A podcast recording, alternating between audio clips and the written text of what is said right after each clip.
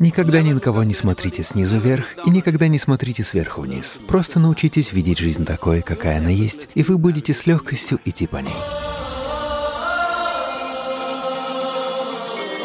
Садгуру. В школе и колледже нас все время учили ценить себя, любить себя, быть уверенными в себе, иметь чувство собственного достоинства. Что значит любить себя? Что там происходит у вас в школе?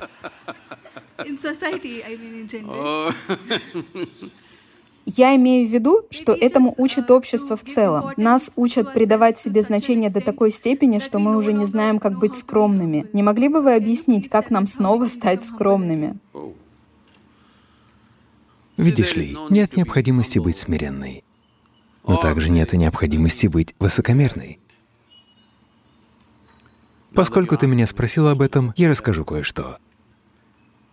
Моя дочь путешествовала со мной, когда ей было всего три с половиной месяца. В машине были только мы с ней. Я исколесил всю Индию с этим малышом в машине. Так что она росла в домах разных людей. У меня было одно правило, потому что у взрослых есть такая проблема. Как только они видят ребенка, они набрасываются на него, как какие-то хищники, и хотят его чему-то научить. Все хотят научить, как считать 1, 2, 3, 4, или алфавиту, АБВ, или «У Мэри была маленькая овечка», я им сказал, я не хочу, чтобы она знала АБВ или раз, два, три, а также, была ли у Мэри овечка или нет. Правило такое. Вы можете играть с ней, но никто не должен ее ничему учить. Так что она росла очень счастливой. К тому времени, как ей исполнилось 18 месяцев, она свободно говорила на трех языках. Она слушала, потому что никто ее ничему не учил. Она не повторяла «у Мэри была маленькая овечка». Ни стишков, ни языка, ни математики, просто жизнь. Я думал, что никогда не отдам ее в школу, но единственной веской причиной было общение со сверстниками. Так что она пошла в школу, и когда ей было около 12 лет, как-то раз она пришла домой немного обеспокоенной тем, что происходило в школе. И она сказала, «Ты всех учишь стольким вещам, а меня не учишь ничему». Я сказал, «Я учу только тех, кто сам приходит ко мне за учением». Теперь же, когда ты сама спросила, давай поговорим. Единственное, что тебе нужно знать, это никогда ни на кого не смотри сверху вниз, никогда ни на кого не смотри снизу вверх. Она взглянула на меня, мол, а как насчет тебя? Я сказал, даже на меня. Если ты будешь смотреть на меня с благоговением, ты полностью упустишь то, чем я являюсь. Если будешь смотреть на меня снизу вверх, возможно, повесишь мою фотографию на стену. Но ты упустишь всю суть того, кем я на самом деле являюсь. Ты должна смотреть на меня и видеть меня таким, какой я есть, не снизу вверх. Никогда ни на кого не смотри снизу вверх, и никогда ни на кого не смотри сверху вниз. Это кажется несложным, но попробуйте и увидите, что это не так просто. Внутри себя вы уже все решили, что хорошо, что плохо, что прекрасно, что безобразно, что является добродетелью, а что грехом, что есть грязь, а что богатство. Вы все уже определили.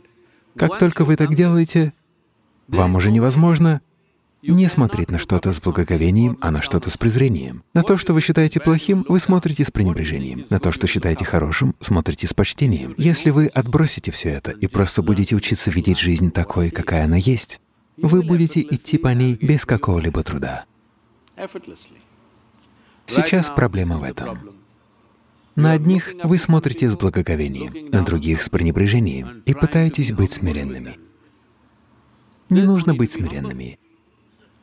Относитесь к другим так же строго, как относитесь к себе. Это если вы к себе относитесь строго. Если же вы себе потворствуете, попробуйте также относиться и к другим. Вы быстро устанете и в любом случае начнете относиться к ним строго. Так что все просто. Я говорю вам то же, что сказал ей тогда. Для нее это сработало чудесным образом. Никогда ни на кого не смотрите снизу вверх, никогда ни на кого не смотрите сверху вниз. Просто видите все таким, какое оно есть. Это является основой этой культуры. Если вы идете в храм, что вы делаете? Что вы делаете? Если вы вообще заходите в храм, что вы там делаете? Намаскаром? Видите мужчину? Намаскаром. Видите женщину? Намаскаром. Видите дерево? Намаскаром. Видите камень, корову, змею, осла, обезьяну — всем намаскарам. Потому что, по сути, это называется вайрагия. Вайрагия не значит отказаться от своей жизни и уйти куда-то. Идти некуда. Если только вы не отправитесь в открытый космос, как тот парень, когда вас отправляют с билетом в один конец. А иначе куда еще уйти? Куда бы вы ни отправились, это все равно жизнь, не так ли? Поэтому вайрагия означает... Буквально вайраги означает «вне цвета». Это значит, что вы стали прозрачными. Если вы прозрачные, тогда любое измерение жизни может пройти сквозь вас, но при этом не затронув вас. Вы можете обращаться со своей жизнью так, как захотите. То, что вы можете сделать, вы делаете. То, что не можете, не делайте. Если вы не делаете в своей жизни то, что не можете, это не проблема. Но если вы не делаете того, что можете, вы — настоящая катастрофа. Как только вы начинаете думать, что-то одно хорошо, что-то другое плохо, один велик, а другой ничтожен, то вы не сделаете многое из того, что могли бы сделать в своей жизни, просто потому что считаете, что это плохо, потому что считаете это недостойным или великим. Вот что самое важное в вашей жизни, потому что жизнь коротка. Это очень ограниченный промежуток времени для того, чтобы человеческий потенциал раскрылся. А если вы начнете выбирать, что делать, а что не делать? Нет. Все, что вы можете сделать, должно быть реализовано. А если не произойдет то, что вы не можете сделать, в этом нет ничего страшного.